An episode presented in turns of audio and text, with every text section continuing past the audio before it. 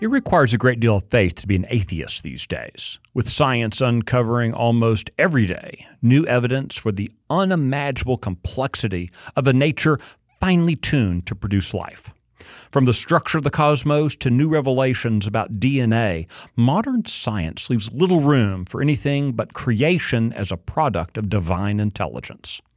I'm Michael Quinn Sullivan with a reflection on life and liberty.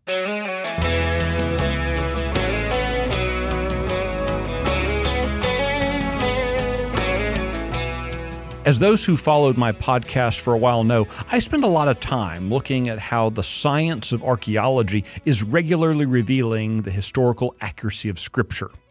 But as it turns out, the rest of science is in on the gig too, demonstrating how nature itself points undeniably to the reality of God. Consider first poor Charles Darwin. His theories and those of his followers were based only on what they could see, and it was often an unbelievable mess. He described it as absurd, and that's his word, that the eye could have resulted simply from evolution. Absurd is how a lot of evolutionists have come to quietly and privately characterize a lot of evolution. Things are just too complex for the pat, Big Bang, here we are theories of the 19th century. For example, knowledge of the importance of DNA was nearly a century in the future when Darwin first offered his ideas to the public. Consider this a single strand of human DNA can hold 215 million gigabytes, or 215 petabytes, of information. In comparison, all the data in the Library of Congress amounts to just 15 terabytes of data. What do gigabytes and petabytes and terabytes mean? Well, think of it this way one strand of human DNA contains more than 16,000 times the data of the Library of Congress. That kind of complexity should knock your socks off. It turns out Psalm 139 wasn't just poetry. Quote, for you formed my inward parts. You knitted me together in my mother's womb. I praise you, for I am fearfully and wonderfully made.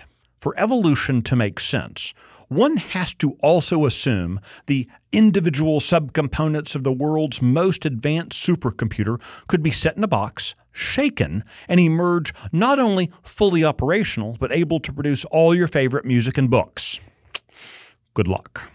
But at least Darwin had the humility to admit his own theory, which in the last century has been elevated to a religion, didn't mesh with the complexity even he could see in nature.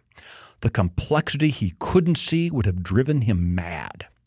Darwin's successors are endlessly rewriting the theories of evolution and often simply dismissing inconvenient facts with a wave of a neoprene gloved hand. They have an irrational faith that someday science will validate their disbelief in a creator. They're destined to wait, unhappily, for a long time.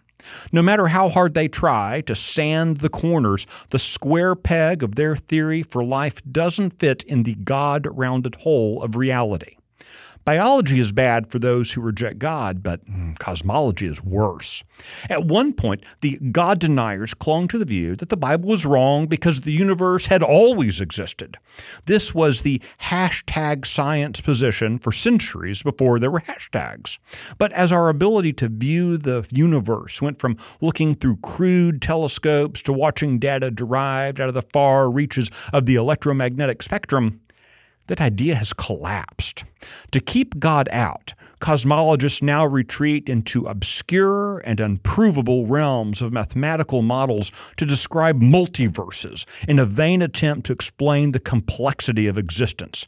Some go so far as to seriously suggest we are but simulations in a matrix like computer game created by some other randomly created being in a universe we can't see. All that to avoid God. Talk about faith.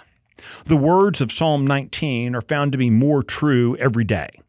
Quote, The heavens declare the glory of God, and the sky above proclaims his handiwork.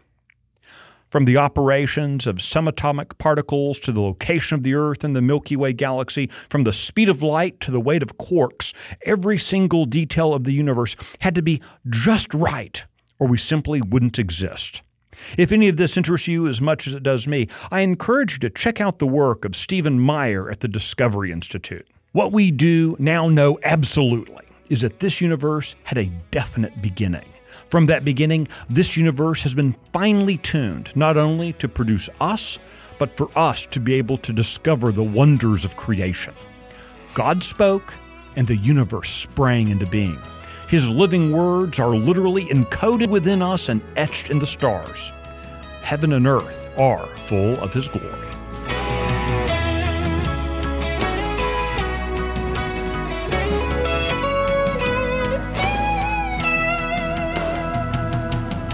If you like today's Reflections podcast, be sure to subscribe, rate it, leave a review, and encourage your friends to listen. The Reflections podcast is presented by Texas Scorecard, and today's edition was produced by Luke Marshall in the 1836 studios. I'm Michael Quinn Sullivan. Thanks for listening.